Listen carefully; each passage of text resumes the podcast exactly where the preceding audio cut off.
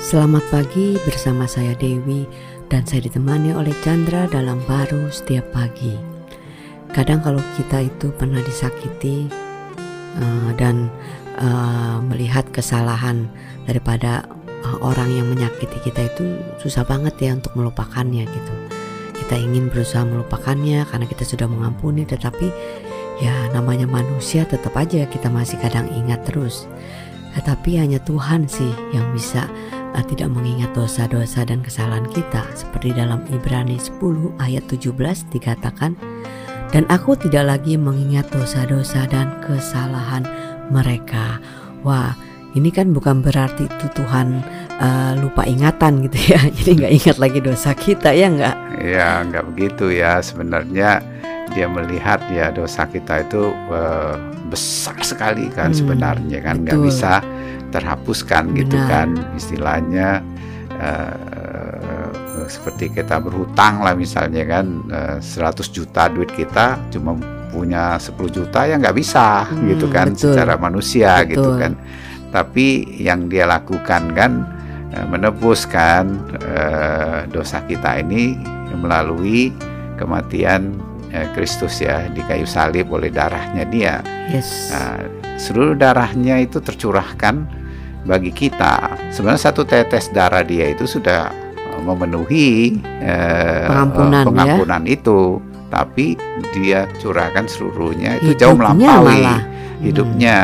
Sehingga tidak ada satu titik dosa pun yang terlewatkan kan? Kesalahan satu pun yang terlewatkan. Ya istilahnya uh, kalau denda itu ba, uh, kita didenda 1 m itu dibayarnya satu triliun bahkan lebih gitu ya. Ya udah lebih begitu ya dia udah nggak ada uh, masalah itu hmm, dipikirkan. Yang dia lihat adalah kebebasan yang barunya kan. Wow. Dia melihat uh, manusia sudah dibebaskan hmm. dari uh, dosa itu yes. sehingga dia bisa menerima pembenaran atau kekudusan dari Tuhan itu kan melalui hmm. Kristus. Itu dia yang bersuka cita di situ sehingga dia nggak lupa, dia nggak ingat lagi yang uh, dosa itu. Hmm. Ya walaupun ya kadang-kadang kan kita juga sering dinasehatkan, dibilang kalau kita uh, mengampuni ya ampunin dan lupakan. Hmm. Tapi kan itu kan nggak mungkin ya manusia. Forgive and forget katanya.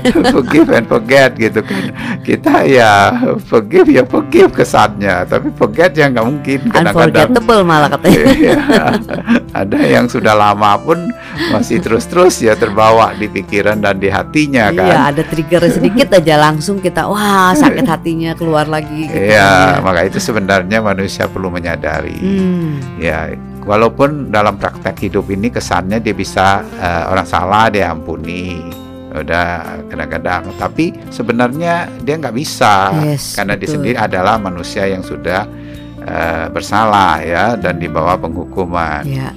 Nah, yang dia perlukan adalah pengampunan Kristus. Hmm, itulah Kadang, yang bisa ya, membuat kita menerima uh, apa kesalahan orang atau mengampuni kesalahan orang lain ya. Iya, karena kita udah nggak uh, terbawa atas kesalahan itu ya, karena besarnya pengampunan dia dalam hidup kita itu kita wow. pikirkan kita nggak di situ. Hmm. Ya, kita ada di yang eh, dia yang baru. Kita bilang itu hanya Tuhan ya itulah Tuhan berikan dalam hidup kita. Dapatkah hati kita terbuka dan mempercayai?